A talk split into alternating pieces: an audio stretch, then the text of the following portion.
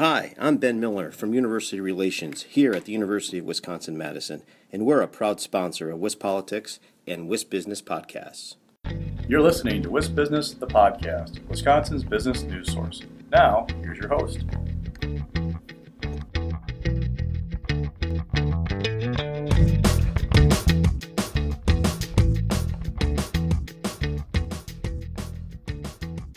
Hi, everybody. This is Alex Moe here for WisBusiness, the podcast. Today, I'm joined by Brian Andrew, Chief Investment Officer for Johnson Financial Group.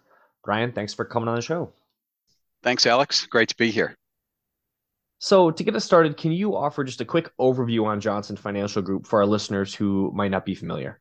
Sure. Johnson Financial Group is a financial services company based in Racine, Wisconsin, and it includes a bank, uh, an insurance agency business and a wealth business. And in addition to being the chief investment officer, uh, I'm also responsible for the wealth business here at Johnson Financial Group. Great.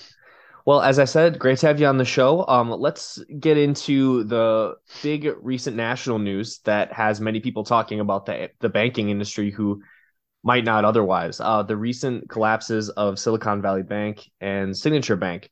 I'm interested in first off, kind of just getting your perspective on uh, that news. Uh, could you share your insight and um, maybe some of the factors that are involved with this that people might not be uh, aware of?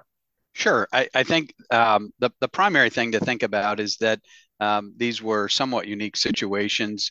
Um, and, and, I think we have to start with just how, how, does a bank make money? A bank takes deposits in, um, and those deposits um, are generally available to customers on a daily basis because they sit in checking accounts or savings accounts. To the extent they're in certificates of deposit, they may have a longer life, six months or a year, um, but they're generally available every day. But the bank uses those deposits to make loans, and those loans may have terms from a year to 10 years, as an example. Um, so if those deposits uh, hang around the bank for an extended period of time, you don't have too much trouble.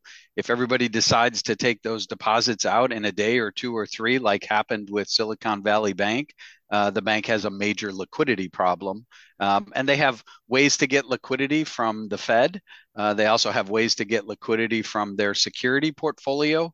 Um, but uh, if all of the deposits decide to leave in a very short period of time, that's going to create a problem, and that's what we saw happen with Silicon Valley Bank uh, and then Signature Bank um, as well.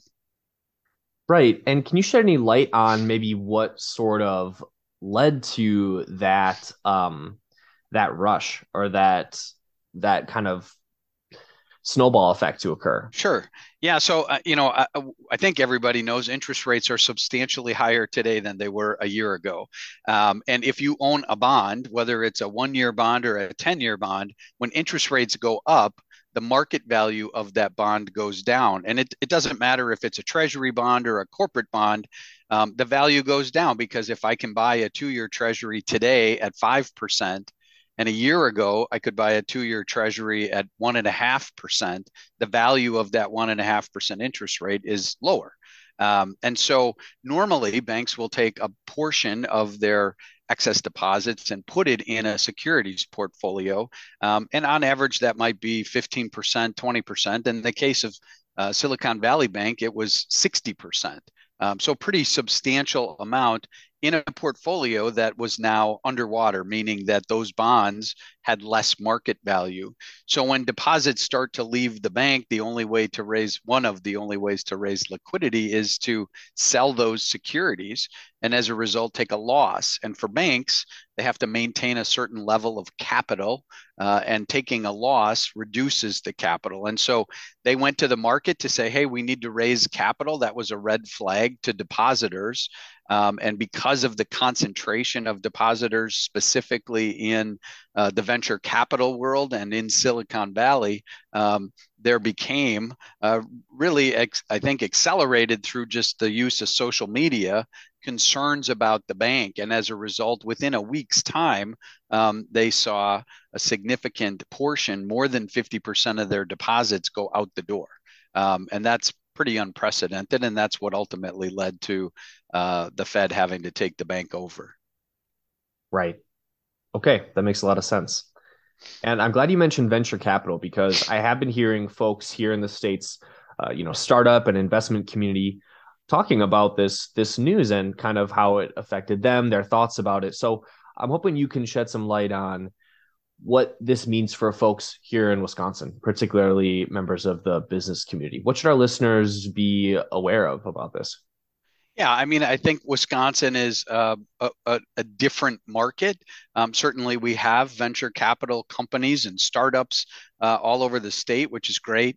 Um, but we also have a very healthy uh, financial system in the state and banks in the state, and that includes uh, community banks, banks similar to ours, Johnson Bank, um, as, as, well as larger banks in the state. So options available to companies are um, pretty significant. Uh, there are just a lot of banks, and I would say, not surprisingly, um, banks in the Midwest and particularly in Wisconsin are generally run in a more conservative manner um, in terms of how they make loans, um, how they think about their security portfolios. Uh, a lot of bankers in the state who lived through the financial crisis uh, and formed uh, the way they think about managing a bank um, as a result of that. And so I think um, it's just a different environment. Um, the other thing is we have a very strong consumer deposit base. We certainly do at Johnson Bank. Um, most banks in the state do. The benefit of that consumer deposit base is that um, you just have a much broader diversity of depositors than someone like Silicon Valley Bank that was targeting a very specific industry. And if everybody in that industry wants out the door at the same time, you're going to have the kind of problem that they had. So generally more conservatively run organizations with a much more diversified deposit base than what we saw with that situation. Right. Certainly. And then after this news, you hear from folks like leaders in, in your industry, like the head of the Wisconsin Bankers Association coming out with statements saying, kind of just like assuring people that, you know, Wisconsin's banks are stable and that people shouldn't be sort of concerned about any kind of ripple effect spreading out from this. And I think you saw that on the national level as well, people seeking to sort of tamp down concern about about this development. And of course, federal regulators have have stepped in and um, shut down those banks. And um, so I think it's interesting to sort of see that response. And then, of course, we haven't um, seen too much other activity along those lines in other major banks. Yeah, and I think it's it, it's interesting to see that you know and to keep in mind i mentioned earlier that banks can can find liquidity from the fed right. or from their securities portfolios as a result of silicon valley bank what the fed essentially did was step in with a new program to say if a bank owns securities like treasuries as an example that might be worth 95 cents on the dollar they can essentially get liquidity from the fed through this new program at 100 cents on the dollar. So it just adds to um, the liquidity that banks have available to them.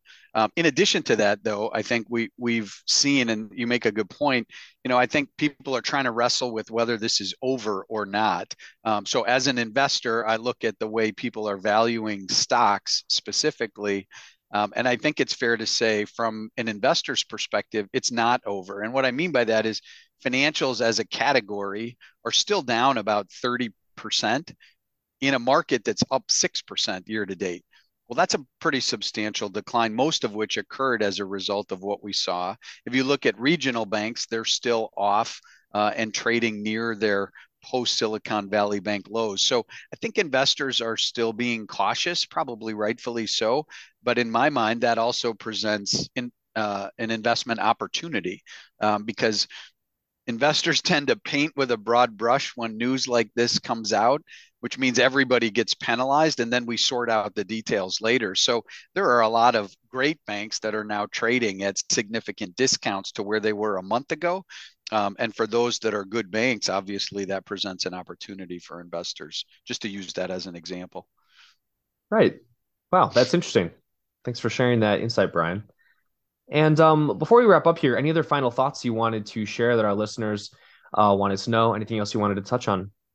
Yeah, I think one of the things that that's you know if people have specific concerns about their bank, um, you know, there's a, a, lot of information that's publicly available. Uh, banks have to file a lot of information that's publicly available. Uh, a lot of what transpired at Silicon um, Valley Bank um, would show up in in their reports. Um, and you know, so to the extent that people have concerns about a particular bank, you know, having a conversation with um, that bank, uh, either with their their uh, lender or their banker or getting to the treasury uh, group within that bank and asking specific questions about the diversity of depositors and the strength of the balance sheet.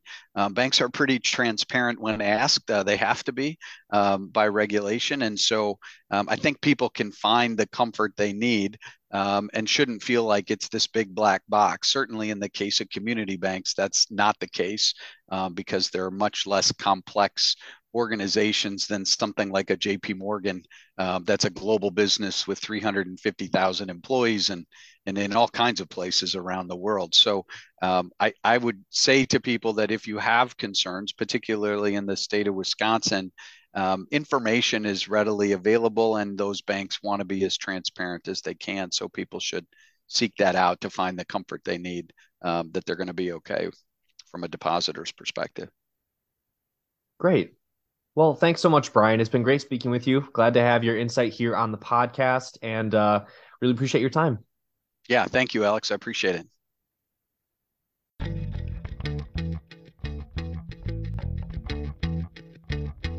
You've been listening to WisBusiness, the podcast. Now, stay tuned for a word from our sponsor.